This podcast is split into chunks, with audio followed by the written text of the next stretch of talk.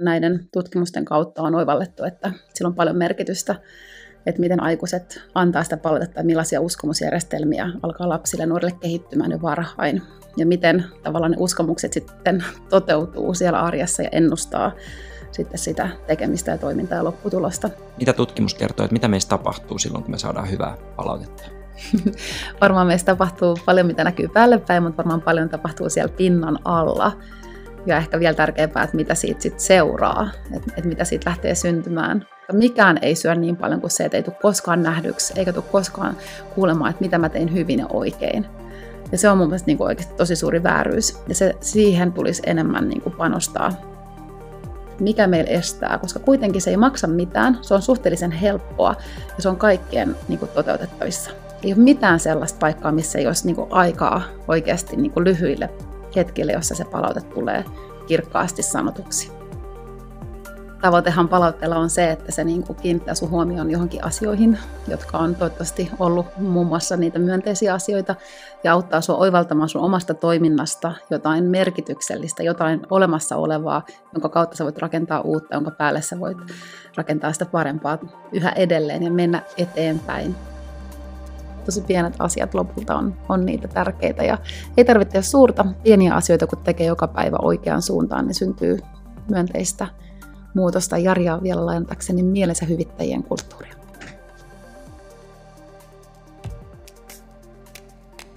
Miksi, Mika, House of Inspiration on olemassa? Me tullaan koko ajan viisaamiksi. Koko ajan tulee enemmän parempaa tutkittua tietoa, ja kyllä se viisaus on niin ihmisissä. Ja mitä me siis halutaan ihmisille tarjota? Me tuodaan asiantuntija olohuoneeseesi. Oivalluttaa ihmiset näkemään itselle parhaat toiminta- ja ajattelutavat kulloiseenkin tilanteeseen. Inspiraatiota, uutta tietoa ja energiaa, ja sehän on just se, mitä me halutaan kaikille teille tarjota. Tervetuloa asiantuntija olohuoneessasi podcastiin. Jokainen meistä on oman elämänsä asiantuntija, ja me voidaan oppia toisiltamme valtavasti. Minä olen Antti Kuantta, ja tervetuloa mukaan. Tänään asiantuntijanamme on Kaisa Vuorinen, tervetuloa meidän olohuoneeseen. Kiitos kutsusta. Tänään me puhutaan Kaisan kanssa todella tärkeästä aiheesta, nimittäin palautteen voimasta ja siitä, että miten me voitaisiin palautteen avulla luoda parempaa kulttuuria.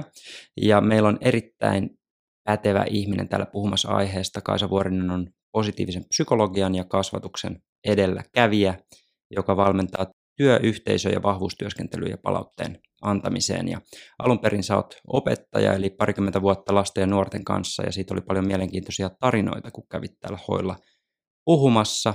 Myöskin nykyään toimitusjohtaja Positive Learningillä, ja onko näin, että vielä tohtoritutkija Helsingin yliopistolla, onko sekin niin kuin akuutti asia? Kyllä. Eli miten sä, Kaisa, itse nyt kaikkeen näiden asioiden ja titteleiden jälkeen niin kuvaisit itseäsi ihmiselle, joka ei vielä tunne sua? No mä oon varmaan aika monelle, jotka mut tuntee, niin tuttu näistä teemoista, mitä nostit esille. Mä oon ennen kaikkea hyvin intohimoisesti tähän aiheeseen ja tutkimukseeni suhtautuva kanssakulkija. Ja mä koen, että mun ehkä tärkein asia, mistä mut olisi hyvä tuntea, on se, että mä oon hyvin läheinen sellainen käytännön toimija, ja mä ajattelen, että me kaikki voidaan tehdä pieniä asioita, jotka muuttaa sen kulttuurin ja koko yhteiskunnan suuntaa.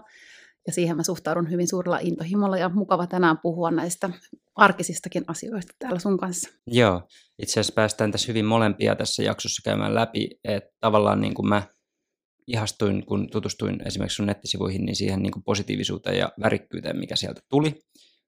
Mutta sitten niin kuin yllätyin, kun kuuntelin sua, niin siitä myöskin siitä laajasta tutkimustaustasta, mikä siellä oli. Eli niin kuin sanoitkin jossain vaiheessa, niin haluat seistä sen takana, mitä puhut. Mutta tuolta nettisivuilta niin poimin silloin ihan ennen kuin tunsin sua ollenkaan, niin tämmöisen asenna itsesi hyvän huomaamisen taajuudelle ja herkisty arjen kohottaville mikrohetkille. Niin aika hienosti sanottu se, että arjessa on tosi paljon hyviä asioita, mitä me voitaisiin huomata. Ja tämmöisenkin poimin sieltä, että sun lainaus, että minulle arjen arvokkuus löytyy ihmisten välisistä hyvinvointia vahvistavista kohtaamisista, niin mitkä kokemukset sinut on itse ohjannut näiden asioiden äärelle? Onko sinun elämässä tapahtunut jotain merkittävää, mikä on saanut sinut itsesi oivaltamaan nämä arjen mikrohetket ja positiivisuuden ja näiden tärkeyden? Joo, varmaan aika monta polkua. Meillä kaikilla on sitten loppuviimein siihen, missä ollaan tällä hetkellä, ja toivottavasti tästä eteenpäinkin on monia polkuja tulevaan. Mulle varmaan suurin vaihe elämässä oli se, kun mä valmistuin unelma-ammattiin ja pääsin erityisluokan opettajaksi. Ja siellä niin kuin oikeasti tosi käytännön työssä oivalsin, miten suuri voima on just sillä, että huomataan, tullaan näkyväksi ja saadaan palautetta omasta toiminnasta, joka sitten lopulta vie monia asioita eteenpäin. Kaisa oli siis HOI-illassa puhumassa ja ne tarinat oli tosi hienoja, kun olen itsekin päässyt lasten kanssa tekemisissä, niin se kyky niin kun alkaa nähdä se, että mikä tässä lapsessa voisi olla se vahvuus tai se hyvä, niin se oli mieletön. Ja miten se, niin kun, välittyykö se suoraan sellaisenaan työyhteisöihin vai onko se joutunut soveltamaan sitä, että miten aikuisista löydetään sitä hyvää versus miten lapsista löydetään hyvää? No mun mielestä se menee aika yksi yhteen aikuisten työyhteisöissä ja siitä on paljon käytännön kokemusta ja tietenkin myös tutkimusta meillä. Tietenkin siinä on nyanssieroja, miten lasten kanssa toimitaan ja miten ikätasoisesti otetaan huomioon se lapsen kehitysvaihe ja kyky ottaa sitä palautetta vastaan ja niin kuin pienaskelin mennä sitä syventämään. Toki aikuisten kanssa se on vähän erilaista, mutta ajattelen, että hyvin pitkälti on kyse samasta perustasta, eli syvästä ihmisyydestä. Jokainen tarvitsee sitä nähdyksi tulemisen, kuulluksi tulemisen kokemusta päivittäin. Ja sitä synnytetään vain sen kautta, että itse kukin ymmärtää ja oivaltaa itse omassa elämässä. Että miten suuri merkitys sillä on ollut, että mä oon saanut kuulla, tulla nähdyksi. Mulle on kerrottu kauniita asioita siitä, miten mä oon toiminut ja miten mä oon tehnyt toisiin vaikutuksen. Ja toi nähdyksi tuleminen on semmoinen asia, minkä on omassa elämässä huomannut, että todella tärkeä, todella voimakasta, kun joku näkee sut sellaisena kuin sä olet. Ehkä määritetään, kun kerran jakson nimi on palautteen voima, niin määritetään ihan alkuun tämä sana palaute, koska siellä luennollakin nousi esiin yleisökommenteissa, että se palautesana koetaan usein negatiiviseksi, että nyt tulee palautetta, niin siinä niin kuin nousee suojamekanismit pintaan, niin sä itse vastasit, että palautteen tehtävä on sun mielestä viedä eteenpäin. Niin miten me määritettäisiin nyt tämä sana palaute ensinnäkin tätä keskustelua varten? Joo, se oli aika jännä muuten, että siellä nousi just esille se, että palaute usein synnyttää ajatuksen, että nyt mä saan palautetta apua, mä oon tehnyt jotain väärin, kun tavoitehan palautteella on se, että se niin kuin kiinnittää sun huomioon johonkin asioihin, jotka on toivottavasti ollut muun muassa niitä myönteisiä asioita ja auttaa sua oivaltamaan sun omasta toiminnasta jotain merkityksellistä, jotain olemassa olevaa, jonka kautta sä voit rakentaa uutta, jonka päälle sä voit rakentaa sitä parempaa yhä edelleen ja mennä eteenpäin pienin askelin. Mutta tottahan on myös se palautteen toinen puoli, eli se rakentava palaute, korjaava palaute, joka on myös tärkeää, jotta me opittaisiin niistä omista toimintatavoista ja uskallettaisiin tarkastella myös omaa toimintaa sen kautta, että mitä mä voin tehdä toisin seuraavalla kerralla, jotta tästä tulee parempi lopputulos ja jotta mä ihmisenä voin kasvaa ja kehittyä myös sitä kautta. Joo, mulle aika iso pysäyttävä juttu oli, kun tietokirjailija Heikki Peltolalta tuli tämmöinen lause, että pitäisi pyrkiä kuulemaan juuri se, mitä ei halua kuulla, jos me opittaisiin aidosti antamaan sitä rakentavaa palautetta niin kuin lempeällä tavalla, niin silloinhan ei voisi päästä irti kokonaan tästä, että pitäisi kuulla se, mitä ei halua kuulla. Joo, ihan totta. Ja mietin äskeistä sun kommenttia tai kysymystä, että minkä takia ihmisillä tulee siitä palautteesta ehkä semmoinen olo, että apua, nyt mun pitää varautua pahimpaan. Johtuu kenties just siitä, että meillä ei ole riittävästi sitä hyvää palautetta niin kuin päivittäisessä vuorovaikutuksessa, jotta silloin kun on se palautteen annon hetki, niin se on tosi jotenkin niin kuin iso ja suuri ja sille ladataan hirveät niin kuin jotenkin voimalliset odotukset. Että jos se palautekulttuuri olisi ne pienet kohtaamiset, katseet, kehut, semmoinen, niin kuin, jos se olisi jotenkin niin kuin arkitodellisuutta, niin silloin varmasti niin kuin siitä ei tulisi niin suuri niin kuin painoarvo sille, että nyt on palautteen annon hetki, vaan se olisi osa päivittäistä tapaa toimia siellä työyhteisössä. Joo, eli ei se, että se on se kerran puoli vuoteen kehityskeskustelu. Juuri ja sitten siihen ladataan kaikki. Juuri näin. Mä tykkäsin tuosta, kun sanoit Heikki Peltolan ajatuksesta. Ylipäätänsä, kun on jonkun verran kuunnellut näistä teemoista itseään viisaampia, niin mä oon just oppinut sitä, että hirveän tärkeä on sen palautteen vastaanottajan rooli. Ja sekin on tosi mielenkiintoinen, aika vaikeakin taito, että miten mä asetun niin kuin kuuntelemaan aidosti sitä palautetta, pidän korvat auki ja opin siitä, otan sen vastaan ja poimin siitä ne asiat, jotka voi oikeasti viedä mua eteenpäin ja kasvattaa ihmisenä. Sä annatkin meille vähän vinkkejä tuohon palautteen vastaanottamiseen, niin mitkä on hyviä ajatuksia siihen, että okei, että miten mä voisin kehittyä palautteen vastaanottajana? Joo, no mun mielestä just, että olla niin kuin aidosti, ettei sulje niitä korvia, varsinkin silloin, kun on kyse siitä korjaavasta palautteesta. Ja se on niin kuin kaksisuuntainen tie, että sekä se palautteen antaja, että se vastaanottaja, että ne tulisi dialogiin ja pyrkisi aidosti kuulemaan toistensa viestit. Mutta just se palautteen vastaanottaja, että mä en ole siis, multahan kysyttiin sitä, niin mä tunnustin, että mä en ole ollut siinä kovin hyvä, varsinkaan kriittisen ja korjaavan palautteen kohdalla, että mä oon aina hirveän syvästi ajatellut, että jos mä saan korjaavaa palautetta, niin mä olen huono ihminen, mä oon nolo, mä häpeän.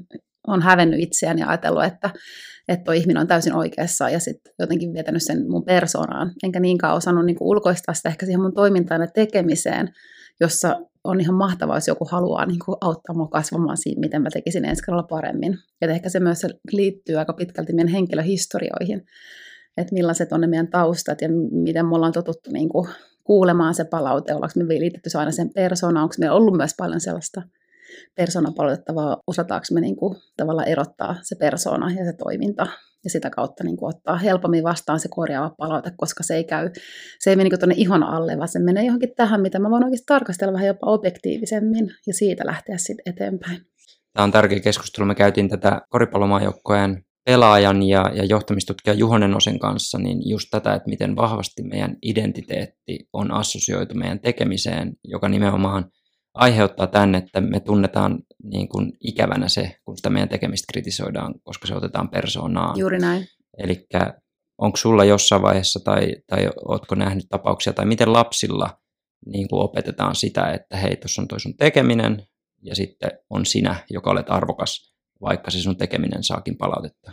No sä oot nyt ihan oikealla jäljellä, että sehän tavallaan on se, mitä me ollaan koulutettu ja tutkittu ja otettu aika paljon selvää siitä, että miten ammattikasvattajat päiväkodeissa ja opettajat kouluissa oppis antamaan just sitä palautetta, joka todella ei mene siihen persoonaan, lukitse sitä persoonaa tietynlaiseksi. Oli sitten se tavallaan palaute positiivinen tai negatiivinen, vaan ennen kaikkea oppis antamaan siihen toimintaan, tekemiseen, yrittämiseen, niihin pieniin hetkiin sen palautteen, jota kautta sitten se palaute voidaan oikeasti niin kuin ottaa oppimisen kohteeksi ja kasvun kohteeksi. Joten se on mun mielestä niin kuin kaiken ytimessä ja HI-illassakin tietenkin sivuttiin psykologian professori Carl Dweckin tutkimuksia, erityisesti tätä kasvun muuttumattomuuden asenneteoriaa, joka on varmasti tuonut meidän kaikkien tarjolle sen oivalluksen siitä, että miten nämä erilaiset palautteen lajit muokkaa niiden lasten ja nuorten uskomuksia itsestä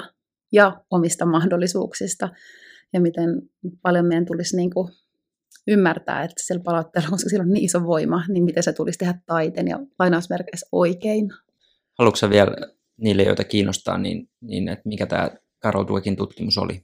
Niitä on runsaasti ja hän on erittäin meritoitunut ja tutkinut vuosikymmenten ajan esimerkiksi niin kuin näitä uskomuksia. Ja jossain tutkimuksessa, mä hänen luentoja paljon kuunnellut, niin oli tutkinut muutamia eri oppilasryhmiä ja huomannut, että vaikka osaamisen taso oli suurin piirtein samankaltainen ryhmien välillä, niin sitten kuitenkin suoriutuminen oli toisella ryhmällä esimerkiksi huomattavasti parempaa ja tuli paremmat tulokset esimerkiksi matematiikan osaamisen näkökulmasta. Ja hän sitten kiinnostui siitä ja hän sanoi olla luennolla tällä, että hän innostui, kun hän kuuli, että eräs lapsi sanoi, että it's hard, it's fun. Eli se on vaikeaa, mutta se on kiinnostavaa ja innostavaa.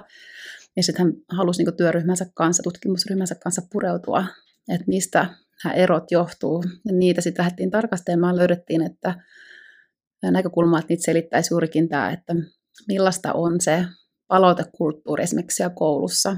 Ja hän ehkä niin tiivistäisi, löysi kaksi tällaista. Ne ei nyt ole todellakaan näin mustavalkoisia, että me kaikki, ja tässäkin varmasti liikkuu sillä jatkumolla, mutta hän löysi niin tavallaan kategorisesti kaksi ryhmää ja nimesi ne kasvun asenneryhmäksi, eli growth mindset, ja toinen oli tämmöinen muuttumattomuuden asenne, fixed mindset, ja näiden niin kuin ryhmien välillä oli selviä eroja siinä, että mitä he uskoo omista mahdollisuuksistaan, ja nimenomaan siitä, että voiko ominaisuuksia kehittää ja kasvattaa elämän kulussa, ja syy siihen, minkä takia jotkut lapset ei epäröinyt haasteiden edessä, vaan ennen kaikkea ponnisteli ja haki niitä haasteita, oli se, että he oli saanut ehkä niin kuin tavallaan oivaltamammin annettua palautetta, joka meni nimenomaan enemmän siihen toimintaan, kun taas siinä toisessa ryhmässä oli ehkä annettu enemmän sitä lopputulosta korostavaa palautetta ja ehkä niin kuin enemmän just rakennettu sitä lasta niin kuin, tai niitä nuoria ymmärtämään, että ne on tietynlaisia. Tuota oli paljon tehty semmoista niin kuin siihen persoonaan menevää palautetta, että sä olet hyvä matikassa. Ja sitten toinen ryhmä ehkä ajatteli, että mä oon hyvä, mutta mä voin vielä kasvaa. Että mä en ole tavallaan, niin kuin mun osaaminen ei ole lukittua, vaan siinä on sitä kasvupotentiaalia. Ja sitten tavallaan näiden tutkimusten kautta on oivallettu, että sillä on paljon merkitystä, että miten aikuiset antaa sitä palautetta, millaisia uskomusjärjestelmiä alkaa lapsille ja nuorille kehittymään jo varhain. Ja miten tavallaan ne uskomukset sitten toteutuu siellä arjessa ja ennustaa sitten sitä tekemistä ja toimintaa ja lopputulosta. Oliko tämä hirveän monimutkainen vastaus vai? Mun mielestä se oli hyvä vastaus, kun tässä kuitenkin se tutkittu tieto on yksi, mitä halutaan tuoda esiin ja halutaan myöskin tuoda sitä niin kuin konkretiaan. Eli nyt niin kuin ehkä kiteyttääkseni, niin luennollahan tuli tämä ajatus siitä, että ääritapauksessa voidaan sanoa, että toi lapsi on hyvä ja toi lapsi on paha. Ei edes määritetä missä vaan niin kuin sitä, että hän nyt vaan on. Ja sitten toinen ääritapaus on just tämä, mitä sanoit, että joku on suoritunut hyvin matikan kokeessa, niin analysoidaan, että hei, sä oot hyvin kehittynyt ja hyvin suoritunut näissä asioissa ja noissa on kehitettävää. Että siinä on niin kuin aika valtava ero, niin onko se jotenkin sitten meidän niin kuin aiempien sukupolvien kasvatuksessa se niin kuin hyviksi ja pahoiksi määrittely, tuleeko se tämän tutkimuksen kautta, että me aletaan oppia, että antamaan spesifimpää ja rakentavampaa palautetta vai miten tämä historiallisesti on kehittynyt, en tiedä onko tämä sun aihepiiriä, mutta ihan jos sulla on joku näkemys tähän, niin jaa ihmeessä. Joo, siis no, varmasti kaikki kasvatus- ja opetustraditiot on aina niin kuin historiallisessa kulussa kehittynyt aikakauden mukaisesti, ja kun tietoa tulee lisää, niin opitaan tietenkin toimimaan vähän uudella tavalla ja opitaan haastamaan niitä vanhoja tapoja määritellä esimerkiksi lapsia, antaa sitä palautetta, että ihan varmasti yhä lisääntyvä tutkimusnäyttö ja arkitodellisuus on kertonut paljon siitä, että olisi syytä tehdä jotain toisin. En mä usko kuitenkaan, että me ollaan vielä kauhean pitkällä tässä, että kyllä mä paljon tuolla kun koulumaailmassa ja päiväkotimaailmassa pyörin, niin kyllä me aikuiset vieläkin aika herkästi niin kuin luokitellaan lapsia ja niin kuin tahtomatta mekin lyödään niitä leimoja ja tavallaan vanhemmat, mäkin olen 3 lapsen äiti, niin saatetaan just siirtää niitä omia uskomuksia lapsiimme, että äitikään ei ollut tässä hyvä, että tuskin sinäkään ei se haittaa se tässä nyt, että tavallaan että me usein siirretään ne omat asenteet ja uskomukset ehkä meidän lapsiin huomaamatta ja tahtomattakin. Että kyllä mä ajattelen, että tässä on erittäin paljon vielä työsarkaa ja paljon niin kuin, täytyy vielä tutustua lisää ja oppia meidän kaikkeen, jotta me niin kuin tullaan tietoisiksi siitä, että miten suuri voima niillä sanoilla on ja niillä palautteilla ja miten niin kuin paljon me voidaan lopulta niin kuin tukea meidän lasten ja nuorten ja kollegoiden kasvua ja kehitystä, kun me tehdään sitä palautekulttuuria niin kuin viisaammaksi ja niin kuin valitaan sanamme tarkemmin ja oivalletaan, että mihin se johtaa. Ja mä todella tykkään tuosta yhdistelmästä, että sua se tutkimus kiinnostaa, mutta sitten on vahva käytännön tekeminen kuitenkin siinä mukana, niin haluaisitko sä vähän valottaa kuulijalle sitä, että kun puhut teidän tutkimuksesta ja paljon mainitsit myöskin muihin suomalaisiin tutkijoihin, niin kuin Anna-Birgitta Pessiin, kun tätä tutkimusta on niin paljon ja tulee koko ajan lisää, niin mitkä on teillä tai sun työn kannalta niitä tärkeimpiä lähteitä, joita hyödynnät ja minkälaista tietoa te itse pyritte tuottamaan? Joo, no jos mä ensin vastaan tuohon, mitä me itse pyritään tuottamaan, niin mä puhun me-muodossa, niin mä tarkoitan mua ja Lotta Uusitaloa, Helsingin yliopiston dosenttia erityispedagogiikassa, joka ohjaa mun väitöskirjaa, niin meidän tutkimus on ollut sen kaltaista, jossa me ollaan haluttu tuoda peruskouluihin luonteen vahvuuksien opetusta, ja sitä kautta ennen kaikkea, että opettajien osaamista on vahvistettu, ja me ollaan rakennettu opettajille tämmöisiä tutkimusinterventioita, joiden kautta opettajat on saanut osaamista ja oppimateriaalia, joiden kautta he on lähtenyt opettaa sit näitä taitoja lapsille.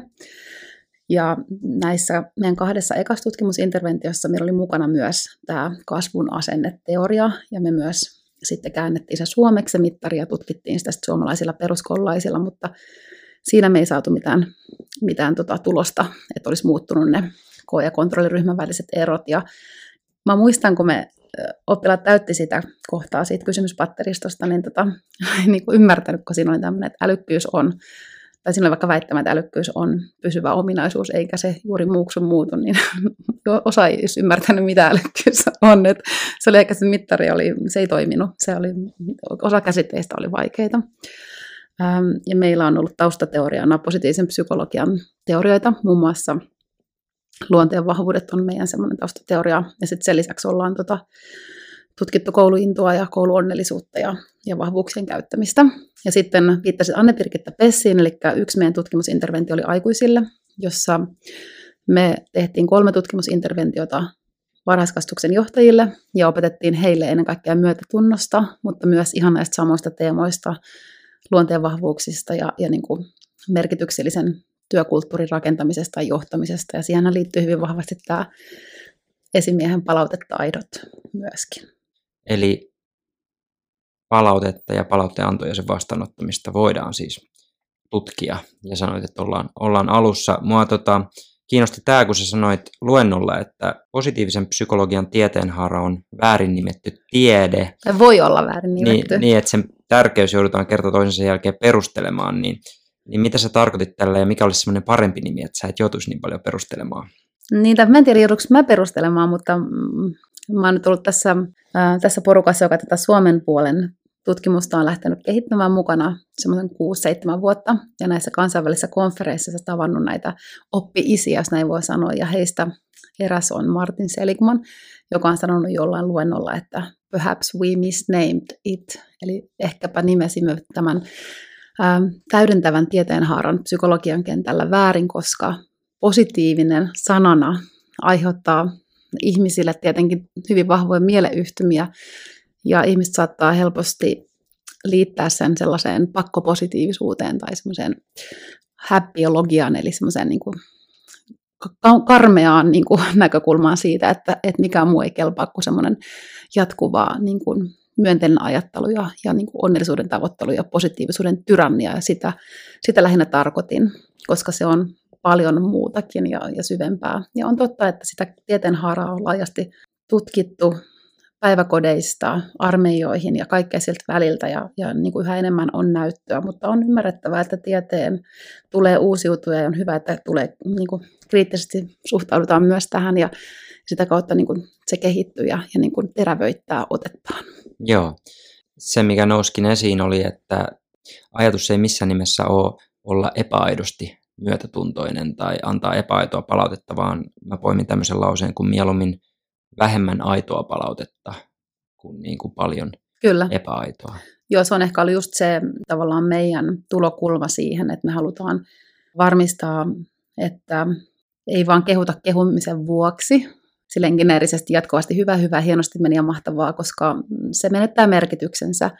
Ja mitä me ollaan tällä hetkellä rakennettu meidän työkalua ja näiden koulutusten kautta, halutaan niin lisätä tietoisuutta siitä, että vaikka antaisit vähemmän, mutta kun annat sen palautteen, niin sen tulee olla aito, sen tulee olla totta ja sen tulee olla oikeasti mietittyä. Ja sen takia me ollaan Lotan kanssa usein puhuttu luennoille, että paina plussapisteitä, varmaan Esa Saarinenkin tästä on puhunut. Eli tavallaan niin kun sä annat sen palautteen, niin mieti konkreettisesti, että mistä asiasta olisi tärkeää kertoa tolle. Mikä on se sellainen juttu, mistä niin kun sä oikeasti voit antaa sen palautteen, että toiselle tulee sellainen olo, että se on mietitty ja se on aito ja se on todellista. Hyvä esimerkki tästä on meidän oma työpaikka, jossa me joka maanantai nimetään 8 hengen tiimistä 1 työntekijä aina, jota seurataan sitten viikon ajan salaa.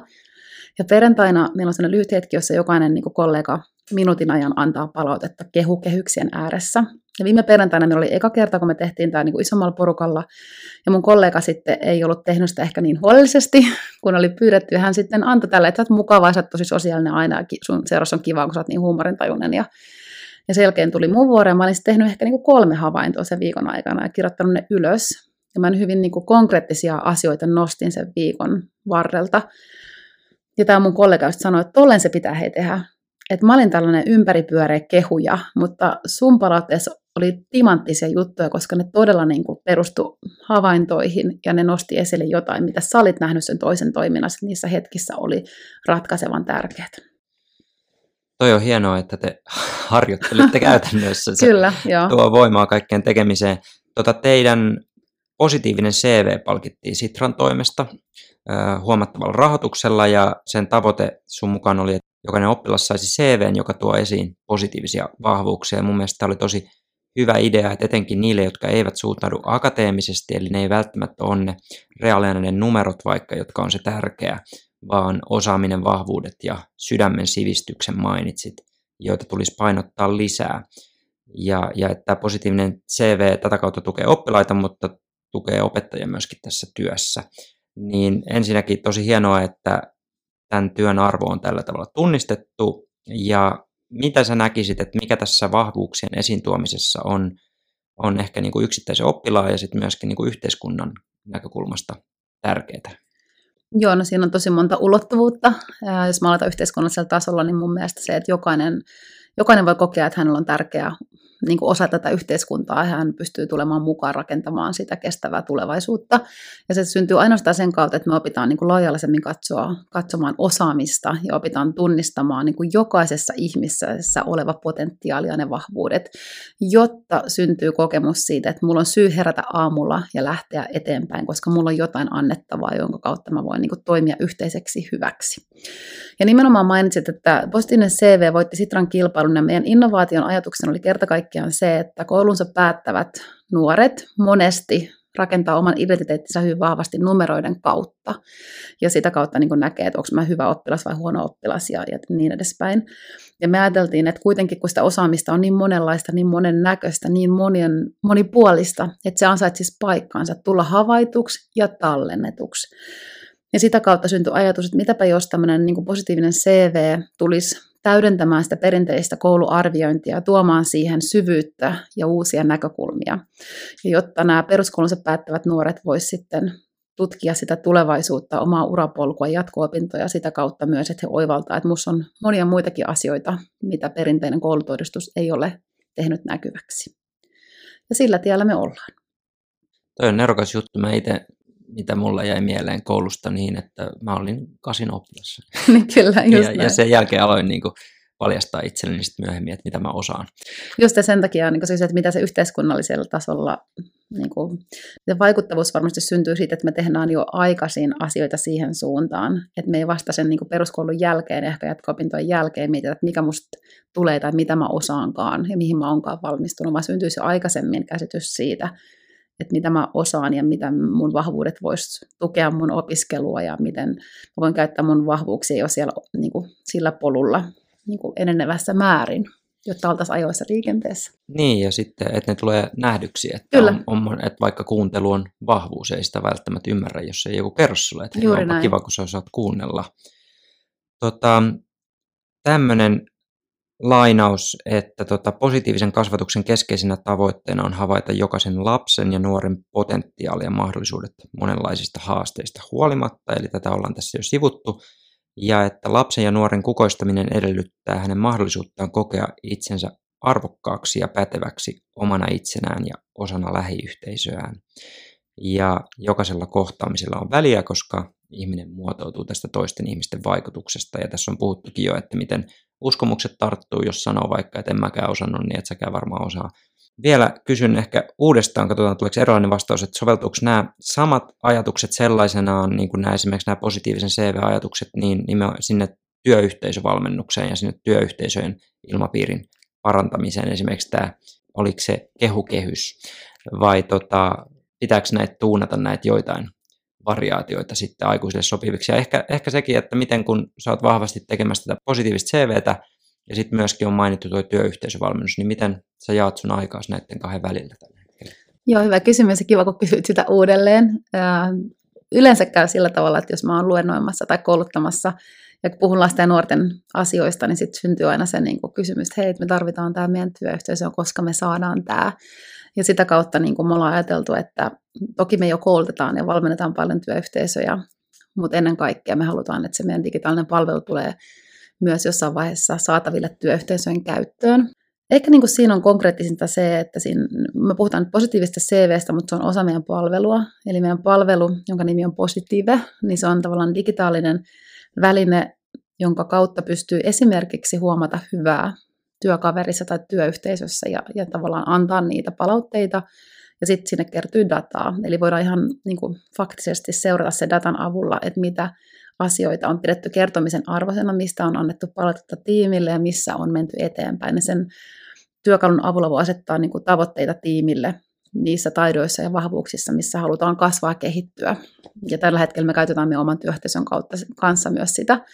Kehukehys on innovaatio, se on spin-offi tästä kaikesta, joka niin kuin tuo ihmisiä yhteen ja laittaa heidät niin kuin kohtaamaan hyvin intiimien kehyksien sisällä. Ja sen tarkoitus on nimenomaan kehystää se hetki, koska ne hetket, jolloin kohdataan ja annetaan niitä kehuja, eli lahjoja toinen toisille, ne on niin kauhean tärkeitä ja niin kuin niiden niin kuin soisi tulevan osaksi vuorovaikutuskulttuuria, ja sitten kun semmoinen hetki on, niin se on syytä kehystää, ja silloin me ollaan ajateltu, että se on niin kuin paikka, jossa voi niin kuin harjoitella sen palautteen antamista, ja sen idea on nimenomaan, että kun sä saat sen kehun, niin sä et sano muuta kuin kiitos, tuntui hyvältä, totta joka sana, eli sen palautteen vastaanottajan ei tarvitse koko ajan miettiä, mitä mä sanon tuolle, mitä mä nyt vastaan tuolle, mä en keksi mitään, vaan olla vaan sen palautteen äärellä ja nauttia, ja sen kehukehyksen ääressä voi mallintaa sitä puhuntaa ja antaa niin kuin vinkkejä, että näin voi antaa sitä palautetta. Ja me ollaan haluttu niin kuin kiertää ympäri Suomea niiden kehysten kanssa ja niin kuin kysyä, että saanko mä tulla kehu teille. Teillä on joku niin kuin tosi mielenkiintoinen juttu, saanko tulla seuraamaan ja antaa sitten sen kehun. Sitten mä teen sellaisia minuutin videoita, mitä ei mitenkään editoida, vaan mä kehun ja se toinen ottaa vastaan ja se oli siinä. Ja sitten tavallaan jää jotain sinne. Ne tulee aina YouTubeen ja sitten sieltä pystyy katsoa, että miten eri ihmiset ottaa palautteen vastaan ja millaista palautetta on ylipäätänsä annettu. Se on sen kaiken idea. Painimolski, harjoittelumolski. Ja onpa kiva kuulla. Ja siis niin kun silloin, jos ei ole tämmöinen, niin kun, että hei me tullaan käymään, niin silloin se ajatus on nimenomaan, että on poimittu niitä hetkiä, kun on sitä aitoa palautetta, mikä on mun mielestä just tosi hyvä idea, että sitä ei tarvitse sitten jossain kohtaa miettiä, että no nyt mun pitäisi antaa palautetta, vaan on poimittu ne hetket. Just näin, etukäteen katsottu niitä hetkiä. Tämä on nimellä vahvuusbongaus, ja tähän me ollaan paljon lapsia kannustettu, että niin kuin, olisi kyky katsoa kohti toisia niin kuin vähän salaakin tarkkaan, että mikä ton toisen toiminnassa on se salaisuus, ja mikä mua viehättää, mikä on semmoista, minkä mä voisin lopussa sitten vaikka perjantaina kertoa sille toiselle. Ja näitähän on klassisesti ystävänpäivän tienoilla, siis salaisia ystäviä työpaikoille, että joku seuraa toista, ja sitten saa sen palautteen. Mä halutaan, että se tulee viikoittaista.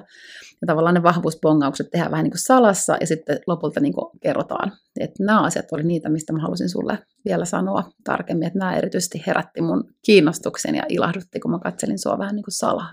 Ja tuosta tulee varmasti tosi kiva fiilis, kun ihan jo niistä pienistä harjoituksista, mitä tehtiin siellä sun hoihillassa, niin tuli tosi kiva fiilis, että oli valmiina niitä lauseita, joo, että menee joku näistä 9 lauseesta sanomaan, joo, vaikka että näytät hyvältä tänään tai jotain, niin siitäkin tuli jo tosi hyvä olo, niin mitä meissä ihmisissä, niin kun, mitä tutkimus kertoo, että mitä meissä tapahtuu silloin, kun me saadaan hyvää palautetta? Varmaan meissä tapahtuu paljon, mitä näkyy päälle päin, mutta varmaan paljon tapahtuu siellä pinnan alla. Ja ehkä vielä tärkeämpää, että mitä siitä sit seuraa, että mitä siitä lähtee syntymään. Jos sä mietit, että sä oot niin kuin, no, että sulla annetaan palautetta, sulla annetaan kehuja ja sä niin kuin saat kuulla kauniita asioita itsestäsi, jos sä oikeasti otat sen vastaan, korvat auki ja sulla on kyky asettua siihen hetkeen. Ne ei se nyt pelkästään, niin kuin, totta kai se hivelee jollain tavalla itsetuntoa, että ihanaa, että mut on nähty, mutta se kertoo myös paljon siitä, että mussa on asioita, jotka on kertomisen arvoisia, sitten tietenkin se kohottaa mielialaa, toivottavasti synnyttää positiivisia tunteita, jotka avaa, laajentaa ajattelua ja niin kuin fysiologisella tasolla tekee moninaisia hyviä asioita, rauhoittaa ja jotenkin siitä usein mun mielestä seuraa se, että kun ihminen oivaltaa, mitä hyvältä tuntuu saada, niin hän toivottavasti haluaa myös sitten edistää sitä, että joku toinenkin saa kuulla, joku toinenkin saa olla tämmöisen hetken niin kuin mukana. Niin kuin tavallaan toivottavasti siitä seuraa sitä, että se kerrannaisvaikutus, että sitten yhä useampi lähtee itse toimimaan sen suuntaisesti. Kyllä nyt helkkari hyvältä tuntuu oikeasti, jos saa kuulla. Ei sitä nyt niin kuin poiskaan pääse. Joo, ja ehkä se onkin just, että toivotaan, että, tai uskotaan, että meidän kulttuuri on menossa siihen suuntaan, että nimenomaan kun esimerkiksi opettajilta tulee välillä tätä, että saattaa tosi hyvin huomioida ne lapset, mutta sitten ei välttämättä itse saa hirveästi mistään sitä positiivista palautetta. Tai väliesimiehellä saattaa olla sama juttu jossain tiimiesimiehellä yrityksessä. Niin mistäköhän ihminen voisi sitten, että jos huomaa, että vitsi, että mun omat esimiehet ei nyt ehdi tai osaa antaa mulle palautetta, niin mistäköhän sitä voisi sitten lähteä saamaan? Uskaltaisiko sitä pyytää vaikka niiltä lapsilta tai niiltä alaisilta? No toi on tosi tärkeä niin kuin paljon. Siis mulla on semmoinen oppi-isä kuin Jari Hakanen. Ehkä tunnet hänet, professori Jari Hakanen, joka on näistä ehdottomasti puhunut vuosikymmenet ja puhuu edelleenkin meidän kaikkien onneksemme. Jari on paljon niin kuin opettanut mua siitä, että miten niin kuin tärkeää se palautekulttuurin rakentaminen on ja se, että se arkipäiväistyö tulee osaksi kaikkia työpaikkoja. Jari puhuu paljon myös siitä, että meillä on niin kuin pihtaamisen kulttuuri, että me ei välttämättä osata antaa sitä, eikä meillä on niin kuin sitä kulttuuria, että annettaisiin avokätisesti sitä palautetta. No ensinnäkin mä ajattelin, että mitä niin kuin omassa työssä niin kuin opettajana ja nyt omassa työssä meidän tiimin kanssa ja monia työyhteisöjä kiertänyt, että se tulee tuoda rakenteisiin. Jos meillä on rakenteita, jotka antaa tilaa sille, jotka rakentaa, että näin me tehdään joka viikko, niin se unohtuu helposti. Ja sitten se jää helposti monien kiireellisempien asioiden jalkoihin ja tai sitten se jää muutamien vastuulle, joten rakenteet on musta tosi tärkeitä. Et mietitään, että miten meillä on mahdollisuus lisätä palautteen annon hetkiä ja sen hyvän huomaamista tänne meidän työpaikalle. Mä tiedän monia lähipiirin henkilöitä, jotka esimerkiksi kertoo, että ei saa koskaan, ei edes kehityskeskustelussa saa esimieheltä positiivista palautetta, niin on se tosi surullista.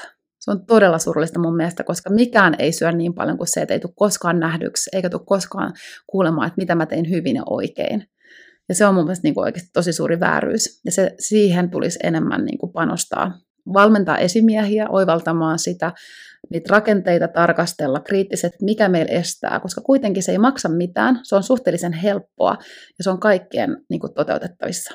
Ei ole mitään sellaista paikkaa, missä ei olisi niin kuin aikaa oikeasti niin kuin lyhyille hetkille, jossa se palaute tulee kirkkaasti sanotuksi. Ja senpä takia musta meidän pitää niin kuin miettiä, että mitä me tullaan tekemään yhä uusin tavoin ja rakenteisiin menevästi, että kaikki saa mahdollisuuden tulla sen palautekulttuurin jäseneksi ja osalliseksi.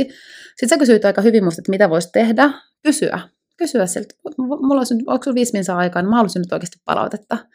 Ja niin kuin, että rakentaa myös silleen, että se on vaan, että odottaa sitä, vaan rohkeasti voisi astua askeleen eteenpäin ja sanoa, että voit sä antaa mulle palautetta, voidaanko keskustella. Mutta sitten kun puhutaan lapsista ja nuorista, niin se on ehdottomasti aikuisten vastuulla. Aikuisten tulee niinku huomata se, että jokainen tarvitsee sitä. Ja usein mä törmään siihen, kun mä keskustelen nuorten kanssa, että jos ei nuori ole semmoinen niinku ulospäin suuntautunut jatkuvasti suunapäänä hakemassa sitä huomiota ja palautetta, niin hän saattaa jäädä kokonaan vaille sitä. On sitten koripallojoukkue, jalkapallojoukkue, koululuokka. Että opettajan aika menee siihen, että huomaa kyllä ne, jotka niinku tavallaan hyppii sieltä silmälle ja ne, jotka on äänekkäitä, ne saa joko aina sen niinku palautteen, tavallaan pelkkä katsekin on palaute, että mä huomasin sut ja älä nyt siinä ja näin. Mutta usein saattaa jäädä, että siinä ryhmässä on monia semmoisia hiljaisempia, jotka ei ole suunapäänä, he jää ilman sitä palautetta, koska se on kuitenkin jotain, mitä pitäisi tasa-arvoisesti antaa kaikille. Totta kai tietyllä tavalla on myös hetkiä, jossa joku tarvitsee sitä enemmän, mutta yhtä kaikki jokainen sitä haluaa ja ansaitsee saada. Mitä ihmiselle sitten alkaa tapahtua, jos ei saa palautetta tai jos saa pelkästään huonoa palautetta? No kyllä mä ainakin, jos mä en koskaan saisi kuulla palautetta mun kollegoilta tai mun esimieheltä, niin kyllä mä niin kuin väsyn ja mä tuun kyyniseksi. Mä koen, että mä en ole yhtä tärkeä. Mä saatan kokea, että mä oon arvoton ja tavallaan mä alan varmaan jupisemaan. Että mä jupisen ja mua ärsyttää moni asia ja niin kuin kyllä se syö motivaatiota. Niin. Että on se ihan totta, että on se niin uskomaton voimanvara ja rikkaus, kun sitä tehdään taiteen ja sitä tuodaan sinne voimallisesti, että se niin kuin oikeasti viivan alle jää niin paljon enemmän. Mutta sitten taas kääntöpuoli on se, että mä oon näkymätön, mä en ole tärkeä, mä en ole arvokas. Miksi mä ylipäätänsä tuun tänne joka päivä? Ja voi varmaan kyynistyä jotenkin siihen tekemiseen. Joo. Sanoitkin luennolla, että negatiivisen tai tämmöisen ikävän palautteen kautta niin me mennään myöskin ihmisenä kiinni ja menetetään aloitekykyä ja rohkeutta, ja etenkin tietenkin, jos tämä tapahtuu kyllä lapsena, niin se on harmi. Joo, ja sä varmaan voit Antti samalla tavalla jakaa sen niin kuin todellisuuden, että kyllä me kuitenkin askarellaan pidempään sen negatiivisen palautteen äärellä, ja muistetaan ne hetket hyvin kaukaa meidän kehityshistoriasta ja elämänpolulta, jolloin meitä on kritisoitu, ja ne hyvin helposti pystyy palauttamaan mieleen, ja edelleenkin voi saattaa mennä koko kropan läpi semmoinen niin kuin häpeän tunne, sen voimakas kokemus siitä, että mitä tapahtui vaikka 15 vuotta sitten, kun joutui koko luokan edessä häpäistyksi opettajan toimesta jostain virheestä tai jostain tekemättömästä työstä tai mitä se sitten olikaan. Eli kyllähän meillä on taipumus niin kuin muistaa ne paljon pidempään kuin ne hyvät palautteet, koska ne negatiivisesti jää paljon pidemmäksi aikaa, askartelee mieleen, jättää suuremman jäljen. Muistaakseni neurotieteilijä Joe Dispenza sanoi, että nimenomaan meidän muistot ja alitajunta on piirtynyt näistä voimakkaista tunnekokemuksista, positiivisista ja negatiivisista. Ja sitten jos siellä on vaan niitä ikäviä, niin sitten me nähdään maailma ja menneisyys aika ikävänä. Kyllä, juuri näin. No, mä itse aikanaan, kuten säkin mainitsit, niin pelkäsin palautetta, itse asiassa pelkäsin sen antamista ja sen vastaanottamista molempia.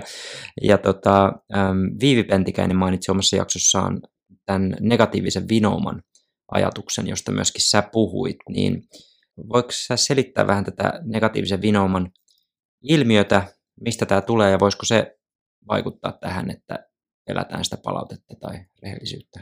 Varmaan se on just toi, mitä äsken keskusteltiin, että kyllähän me tiedetään niin tutkimusnäytöstä paljon siitä, että bad is stronger than good, ja mulla on just luvussa professori Roy Baumeisterin uusin kirja aiheesta, ja siinä niin paljon sitä tutkimusnäyttöä popularisoidaan ja puhutaan siitä, että miten ne ikävät asiat kerta kaikkiaan jättää suuremman jäljen, kaappaa suuremman tilan meidän mielessä, ja niin kuin meillä on niin kuin taipumus just märehtiä ja murehtia ja kelata niitä yhä uudelleen läpi, jolloin ne niin kuin mieli jumppaa sitä epäonnistunutta juttua ja niitä negatiivisia palautteita pidempään, jolloin se tavallaan niin kuin vahvistuu meidän mielessä.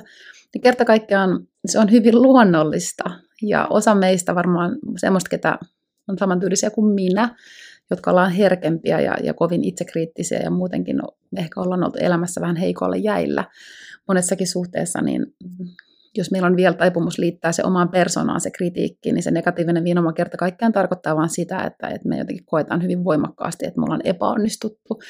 Ja uusissa tilanteissa, joissa me koetaan samankaltaisia niin kuin hetkiä ja niin kuin ollaan jotenkin paljaana sen palautteen äärellä, niin me ei ole valmiiksi ajatella, että nyt tulee taas sitä huonoa, että mä epäonnistuin, ja me myös tulkitaan helposti ympäristön vihjeet negatiivisen kautta ja ajatellaan, että niin kuin toikin varmaan ajattelee musta niin. Kun mä aloitin 6 vuotta sitten luennoitsijana, mä rakastin sitä ensisilmäyksellä, mä tykkäsin tosi paljon siitä, mutta mä tein sen tavallaan negatiivisen vinouman kautta virhetulkinnan. Mä katsoin yleisöä ja koko ajan arvioin ihmisten kasvalta, että kuka vihaa mua eniten, kenen mielestä mä oon kaikista junteina tyhmin. Ja tavallaan niin kuin jotenkin sitä kautta koko ajan, että mä oon ihan väärässä paikassa. Sitten kun mä oon kasvanut ihmisenä ja oppinut ymmärtämään, että mä osaan asioita ja oon pyrkinyt tutkimaan ja syventämään osaamista, niin mä yhä useammin katon yleisöstä, että toi on varmaan ajatteli. Että itse asiassa tuon kasvalta näkeekin, että se tykkäsi, että tämä meni ihan oikeaan suuntaan. Että mä en enää tee niin paljon niitä virhetulkintoja ja ne negatiiviset viestit ei enää kaappaa mun huomiota, vaan mä oon luottavaisempi ja tulkitsen myös niitä viestejä positiivisemmin. Ja vaikka siellä olisi sitä niin kuin toista puolta, niin mä en anna sen, tai se ei tule niin kuin ihon alle ja vie mun sitä luottamusta omaan tekemiseen ja sanomaan samalla tavalla. Mutta mä oon matkalla, mä oon keskeneräinen, mä oon tosi keskeneräinen vielä siinä. En ole missään nimessä vahvoilla. Mutta eikö siinä matkalla ole just tosi kiva, koska mulla on ollut myöskin tuommoinen kehityskaari, niin eikö se ole tosi kiva huomata, että että mä keskitynkin noihin ihmisiin, jotka niin kuin säteilee ja tykkää tästä heti alusta asti, ja sitten niin kuin lähden niin kuin rakentaa sitä ilmapiiriä niiden kanssa, niin Kyllä. Mä oon huomannut, että sitä kautta sitten eihän me aina osata edes toisen ihmisen kasvoilta lukea, että mitä mieltä se on, että se saattaa olla, että jälkeenpäin tulee vaikka sähköposti, että olipa huikeata, kiitos siltä ihmiseltä, josta sä ajattelit, että toi ei tykännyt nyt niin kuin yhtään. Joo, sä oot ihan oikeassa, ja usein me tehdäänkin just niitä virhetulkintoja sitten non-verbaalista viestinnästä, ajatellaan, että niin kuin huonosti menee, vaikka ihmiset olisi vaan syvästi keskittyneitä, eikä niin kuin peilaisi sulle jatkuvasti sitä, että niin kuin hyvin menee ilmeiden kautta, vaan syvästi keskittyneesti kuuntelevat ja myöhemmin palaavat asiaan ja lähettävät Antille sähköpostia ja kiittävät loistokkaasta suorituksesta tai esitelmästä. Että näinhän se menee todellakin. Olisin vielä tuohon lisätä niin kuin 2 semmoista, niin kuin mitä on jäänyt mieleen. Eka tulee Jarilta, eli palaute, yhtä suuruusmerkki, menoute. Musta se on hienosti sanottu. Ja Jarin kanssa keskusteluista on noussut myös tämä mikropalaute. Tiedätkö Antti, mitä on mikropalaute? No, mä en ole ihan varma, niin mä en uskalla vastata. No eikä se tavallaan just keventää meidän kaikkien palautteen antajien taakkaa, että sen ei tarvitse olla suurta ja ihmeellistä jotain, että nyt varataan 5 minuuttia Antti, annetaan sulle palautetta, vaan ennen kaikkea mikropalaute tekee näkyväksi sen arjen taian, että tosi pienissä hetkissä, miten mä katson toista ihmistä, tervehdin aamulla ja niin kuin on siinä jotenkin arvostavasti, niin se on riittävästi. Ja sitten toinen asia tulee professori Eero Ropo Tampereen yliopistosta. Piti pari vuotta sitten luennon ja mä jotenkin kirjoitin kaiken ylös ja viehätyin kovasti hänen näkemyksistään. Ja mulla on tämmöinen ajatus, minkä hän lausui ääneen, että palaute vaikuttaa nuoren tulevaisuuskertomukseen. Eli kaiken kaikkiaan sillä on kauaskantoiset vaikutukset, että millaista palautetta saa. Ja ennen kaikkea hän puhuu siitä, että miten suuri merkitys on auktoriteeteilla, että miten ne auktoriteetit, kuten esimerkiksi opettajat, antaa sitä palautetta, miten nuori oppii liittämään sen omaa toimintaansa ja niin kuin liittämään sen siihen tulevaisuuskertomukseen, että mitä hän katsoo, että mua varten on tässä elämässä ja miten hän lähtee sitä kohti ponnistelemaan ja niin kuin luottavaisesti kulkemaan ja kestää myös niitä haasteita ja vastoinkäymisiä ja niin kuin muistaen, että siellä on repussa niitä palautteita, niitä todellisia havaintoja siitä oikeasta niin kuin hyvyydestä, mikä musta on, ja sen turvin mä uskallan mennä eteenpäin ja rakentaa sitä tulevaisuuskertomusta itseni näköiseksi. Ne oli isoja ajatuksia. Kun sus on tätä puhujaa, valmentajaa, tutkijaa, niin mä ajattelin, että rakennettaisiin tämän ajatuksen päälle, että keho on lahja, jota ei pitäisi pihdata, niin valmentajan näkökulmasta, niin mitkä olisi Kaisa sun vinkit kuulijalle kehumisessa ja palauteenannossa kehittymiseen? No, mä aloittaisin siitä, että ottaa sen peukalon ekana ylös ja katsoo sitä omaa peukaloa ja miettii, että kuinka monta kertaa mä oon niin kuin tätä peukutusta harrastanut tällä viikolla. Ja jos miettii, että ne ei nyt ihan hirveästi, niin voi ajatella, että mä voin vähän lisää peukuttaa. Eli ehkä ensimmäinen asia on silleen, että on ihan ok kehua kaveria, se on ihan ok peukuttaa ja niin kuin nostaa esille niitä pieniäkin hetkiä ja niitä huippuhetkiä kaikkea siltä väliltä. Et muista, jos et sitä varten se peukku on, että mä peukutan ja mä niin kuin tavallaan teen sitä voimallisesti yhä useammissa paikoissa. Ehkä sitten kakkosena etusormena mä niin kuin haluaisin tuoda tämän mun ja Lotan vahvuuspuheen. Eli syventää sitä palautetta niin, että se ei ole semmoista geneeristä, yleistä kehumista, vaan ottaa niin kuin käyttöön rikkaan kielen, esimerkiksi nämä luonteenvahvuussanat, ja liittää ne siihen palautteen antoon. Eli kerta kaikkiaan vaikka sulle, Antti, tänään voisin sanoa, että mä oon huomannut, että sulla on ihan mieletön kyky ystävällisyyteen.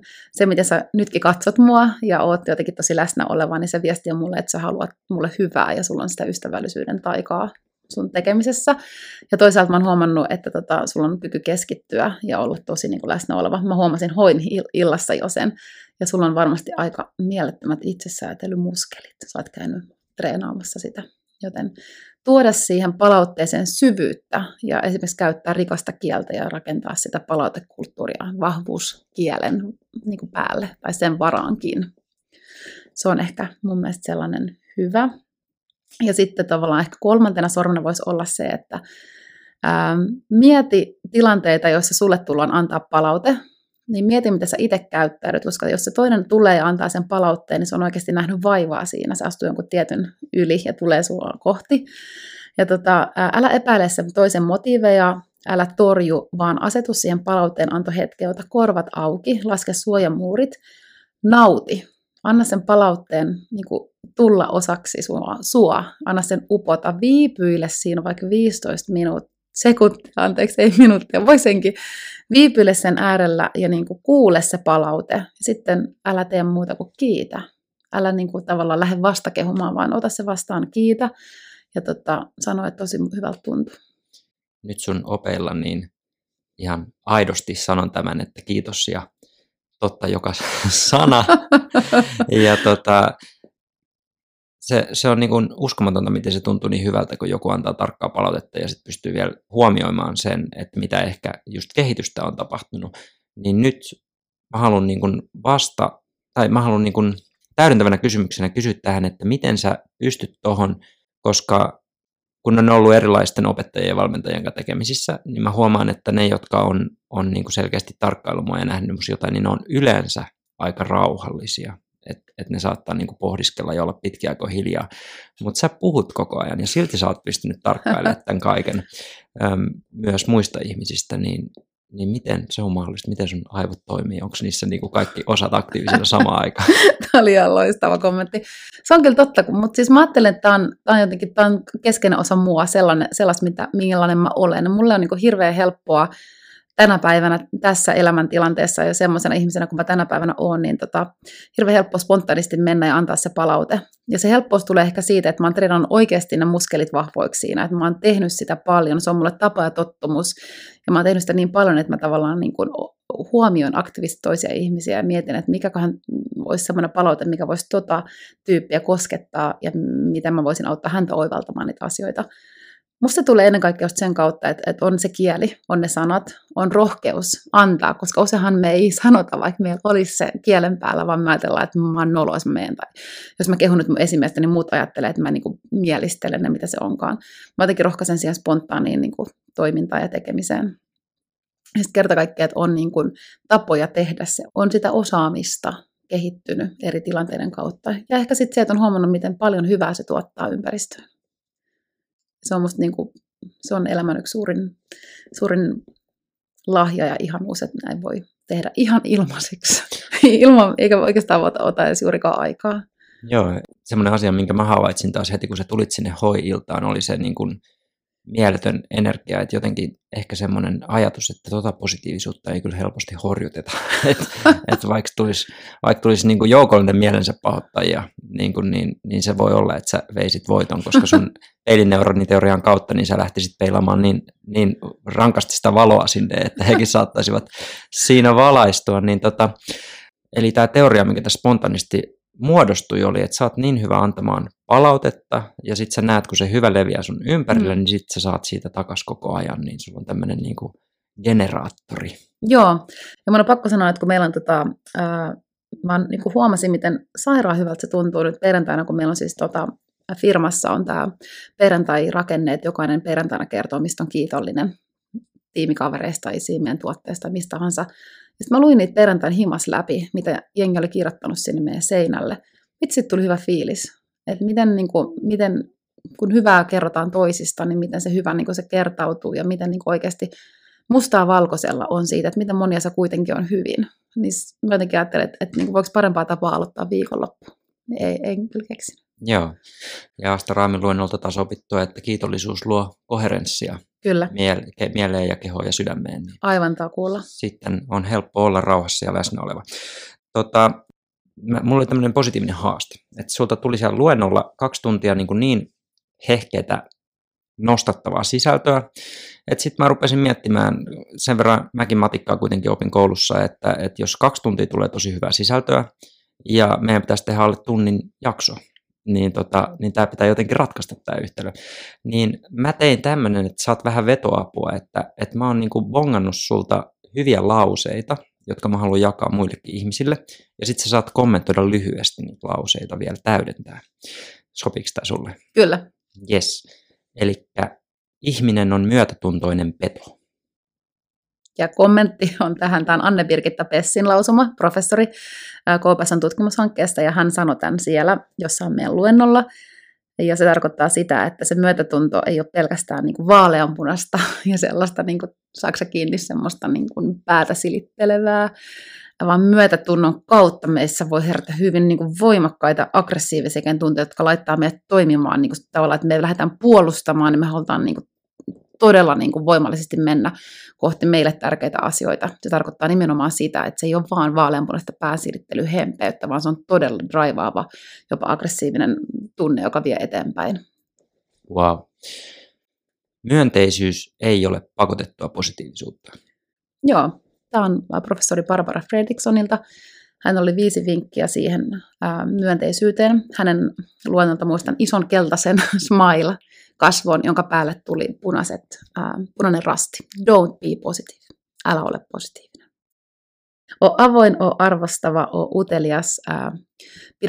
Miten toi Luigi sanoi sille hienosti hoi-illassa, että pidetään kanavat auki tai jotenkin tälleen. Että oot tavallaan semmoinen vastaanottavainen ja on läsnä oleva, että älä yritä olla positiivinen, koska se karkaa sitä kauemmaksi, mitä enemmän sä yrität olla jotain, vaan pikemminkin se positiivisuus syntyy siitä aidosta myönteisyydestä, niistä tulkinnoista, mitä sä teet ympäristöstä ja miten arvostavasti sä toiset kohtaat.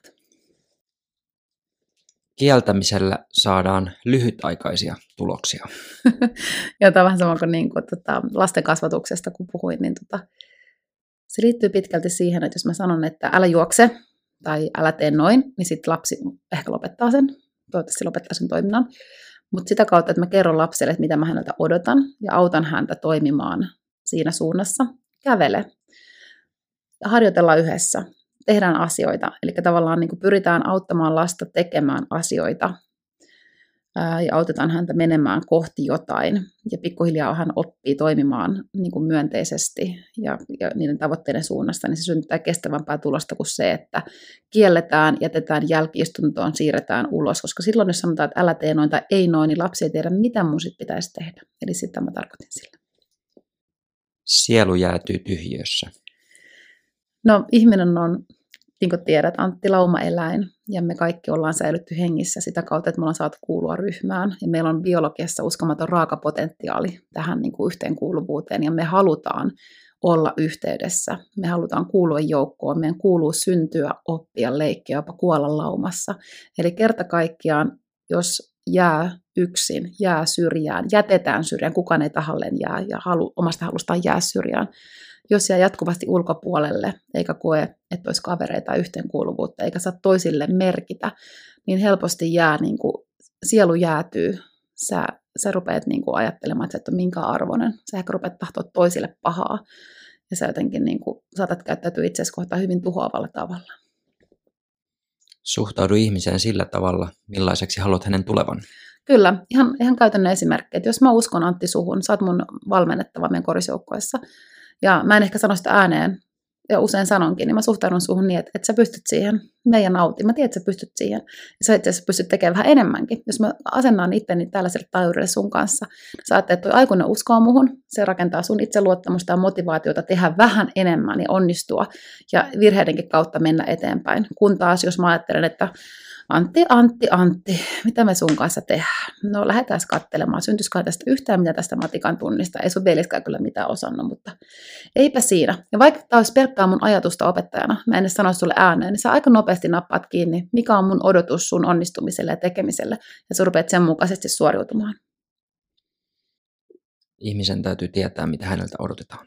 Just näin. No se koskee nimenomaan ehkä niinku sekä aikuisia, mutta myös lapsia ja nuoria ennen kaikkea. Eli me usein ajatellaan, että ihan kuin lapset ja nuoret olisivat ajatusten lukijoita, ja me ajatellaan, että ne ymmärtää, että ne tietää jo valmiiksi. Ei ne tiedä, niille pitää kertoa, että mitä mä odotan ja millaista mä haluan nähdä, ja miten me yhdessä sitä rakennetaan, että sä pääset sitä kohti. Esimerkiksi tämä oli se esimerkki sen luonnolle, että usein aikuiset saattaa sanoa lapsille, että no käyttäydy nyt, tai kuuntele nyt. Miten mä teen se, jos mä en ole saanut kotoa sitä perintöä, mä en ole koskaan, mulle sanonut, kukaan ei koskaan ohjannut mua käyttäytymään. Mitä käyttäytyminen jos on? Se pitää pilkkoa osiin ja pienen askelin lähteä ohjaamaan lasta siihen esimerkiksi käyttäytymiseen. Eli että mitä mä sulta odotan, niin mun pitää avata ääneen ne asiat. Joo. Ja jos jollain menee hyvin, niin selvitä sen salaisuus. Just näin. No, tämä on mun mielestä tosi kiva, että tämä oli tämä ehkä ajatus, mikä mua usein hiertää se, että jos onnistutaan isona joukkona kollektiivisesti, sallitaan sellaiset yhteiset onnenilmaukset ja semmoinen kulttuuri, että jes, nyt meni hyvin. Mutta jos joku onnistuu yksilönä ja tekee hyvin, menestyy tai tulee työpaikalle tosi innostuneena, joka päivä sillä riittää virtaa, sitten me ollaan silleen, että ei jumalauta, toi on multa pois, vitsi, toi on ärsyttävää. Sen sijaan, jos joku onnistuu ja menestyy, niin laita sille viesti, kerro, että voit sä opettaa sun salaisuuden, mitä sä teit sen. Ja lapsille on ihanaa, jos aikuiset tulee silleen, että ei vitsi, mä en tajua yhtään, miten te olette onnistunut tässä, voitteko te kertoa teidän salaisuuden, opettaa sen mullekin, niin lapsille tulee sanoa, että ooo, musta on jotain, mä voin ehkä tuolle aikuisellekin opettaa. Wow. Sitten tämmöinen lause, mihin liitän vielä kysymyksen, eli lause on, että hyvä ei tule esiin itsestään, sitä pitää päivittäin tietoisesti tuoda esiin. Niin jostainhan sullakin on tämä upea myönteisyyden kierre lähtenyt liikkeelle, joka nyt tarttuu. Niin minkälaisilla ajatusmalleilla tai toimintatavoilla sä itse päivittäin tai viikoittain laitat tätä omaa myönteisyyden kierrettäsi käyntiin? Joo, se on musta aika pitkälti just sitä, että niin kuin meillä onneksi on liikkumavaraa siinä, miten me asennoidutaan alkavaan päivään, uusiin tilanteisiin, toisiin ihmisiin. Ja sen niin kuin itsensä kanssa tehtävän työskentelyn avulla voi tehdä joka päivä valintoja, aika helkkarin monta valintaa, että mitä mä toiseen suhtaudun, mitä mä tähän tilanteeseen asennoidun, millä fiiliksellä mä tuun tähän paikkaan, mitä mä sanon toisille. Aina ei ole helppoa, eikä tarvikaan olla jatkuvasti niin kuin myönteinen, mutta meillä on kyllä liikkumavaraa ja meillä on mahdollisuus tehdä niitä valintoja. Ja sitä kautta, kun me valitaan yhä useammin, että me nähdään niitä hyviä asioita, me nähdään niitä mahdollisuuksia ja luodaan sitä kulttuuria myös toisille, niin syntyy niitä reittejä, näköaloja siihen, että monet muutkin pääsee osalliseksi tästä hyvästä. Mikä Kaisa sulle on tällä hetkellä, kun sä mainitsit siitä, miten hienoa se on, jos voi herätä aamuisin ja kokee, että voi antaa jotain merkityksellistä, niin mikä sulle on elämässä merkityksellistä tai johtava punainen lanka tällä hetkellä? Hyvä ja iso filosofinen kysymys. Mun työ, jossa mä huomaan, että mä pystyn vaikuttamaan todella paljon isommalla mittakaavalla tällä hetkellä yhä useamman lapsen ja nuoren hyvinvointiin, jakamalla tietoa ja rakentamalla digitaalista palvelua, jota kautta aikuiset pääsee osalliseksi oman osaamisen kehittämiseen ja näkemyksellisyyteen siitä, että miten me voidaan tukea sen hyvän kautta toimimista, ei vain Suomessa, vaan globaalisti päiväkodeissa ja kouluissa maailmalla ja myös samalla tavalla työyhteisöissä. Ja se draivaa mua voimakkaasti eteenpäin, koska mä näen, mitä siellä tapahtuu. Mä näen, miten se vaikuttaa pienessä mittakaavassa, mutta nyt yhä isommassa mittakaavassa. Ja miten moni kokee sen merkitykselliseksi omalle työlleen. Ja jatkojalostaa ja tekee sitä koko ajan parempaa. Mun mielestä meillä on tämmöinen niin kuin tietynlainen pieni vallankumous ollut menossa tässä suunnassa. Ja toivottavasti päästään maailmanvalloitukseen ja viedään sanomaa yhä enenevässä määrin lapsille ja nuorille myös Suomen ulkopuolella. Ja mun täytyy nyt, Kaisa, uskaltautua sanomaan se, että se on kyllä, niin kuin olen tosi otettu siitä, että miten sussa yhdistyy tämä tutkittu tieto, kokemusperäinen osaaminen, kiinnostavat tarinat ja sitten tekeminen, että niin kuin ihan huikeeta, että meillä on Suomessa tommosia ihmisiä, jotka vie viisaita juttuja täältä myös maailmalle. Kiitos paljon palautteesta, se on ihan totta. Olen samaa mieltä, että näin pitää toimia ja kiitos palautteesta. Ihana kuulla, että sä yhdistelit noita eri palasia mun puheesta ja toit ne tässä niin kuin mulle tarjolle, joten tallennan nämä sanat sydämeen ja nostan niistä itselleni voimavaroja sitten tulevaisuuden poluilla. Joo, se on mun mielestä niin kuin hienoa, että ihmiskunta on nyt yhdistetty digitaalisuuden kautta niin, että aidosti niin kuin tämmöinenkin keskustelu voidaan tallentaa ja siitä voi sitten moni saada. Ja se, että voi niin kuin tutustua toisen ihmiseen ja hänen elämäntyöhönsä niin kuin tommoisen hoiillan kautta ja sitten podcastin kautta, niin olen etuoikeutetussa asemassa. Kysyisin vielä semmoisen, kun toisilta me voidaan oppia valtavasti ja välttää virheitä omassa elämässä, niin onko jotain asioita, mitkä sä oot oppinut kantapään kautta, mitkä sä toivoisit, että muut vois oppia helpommin? Moniakin asioita.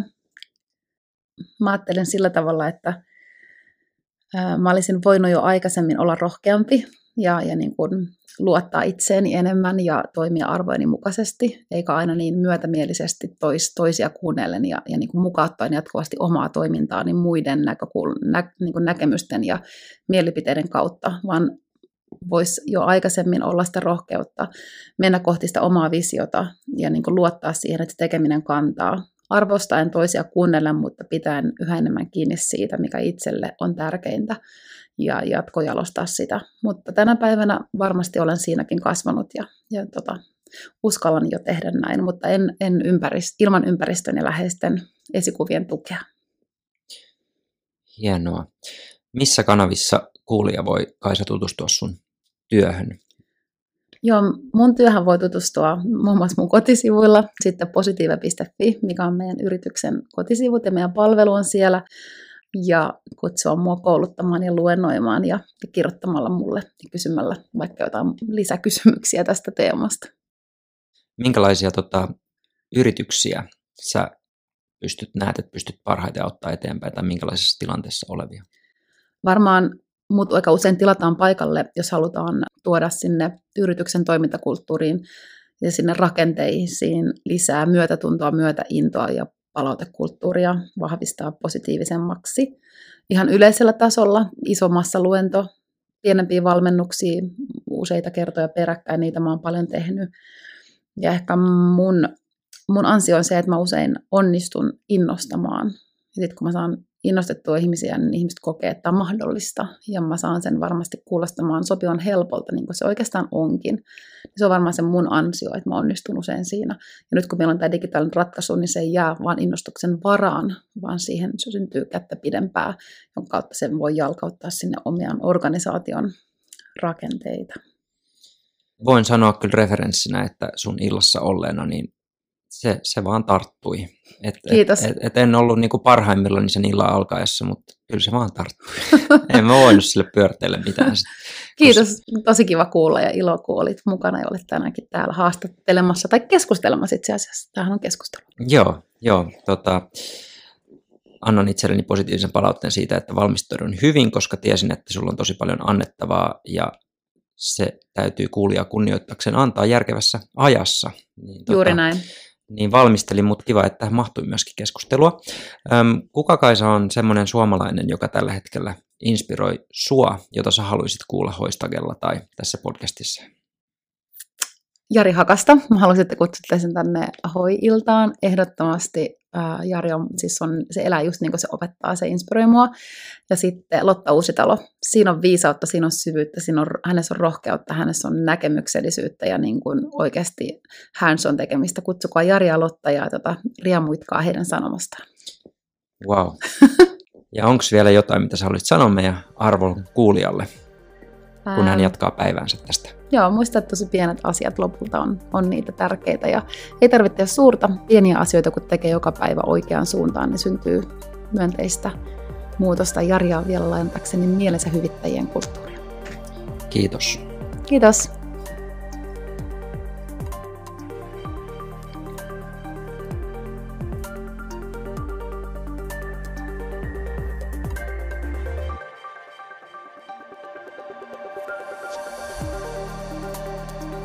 Kiitos sinulle, arvoisa kuulija, kun kuuntelit tämän jakson ja toivottavasti koet, että sait ajallesi vastinetta. Tämän jakson tarjosi Hoi House of Inspiration ja löydät asiantuntijaolohuoneessasi podcastit ja muut sisällöt meidän nettisivuilta sekä Facebookista ja Instagramista nimellä Hoi House of Inspiration.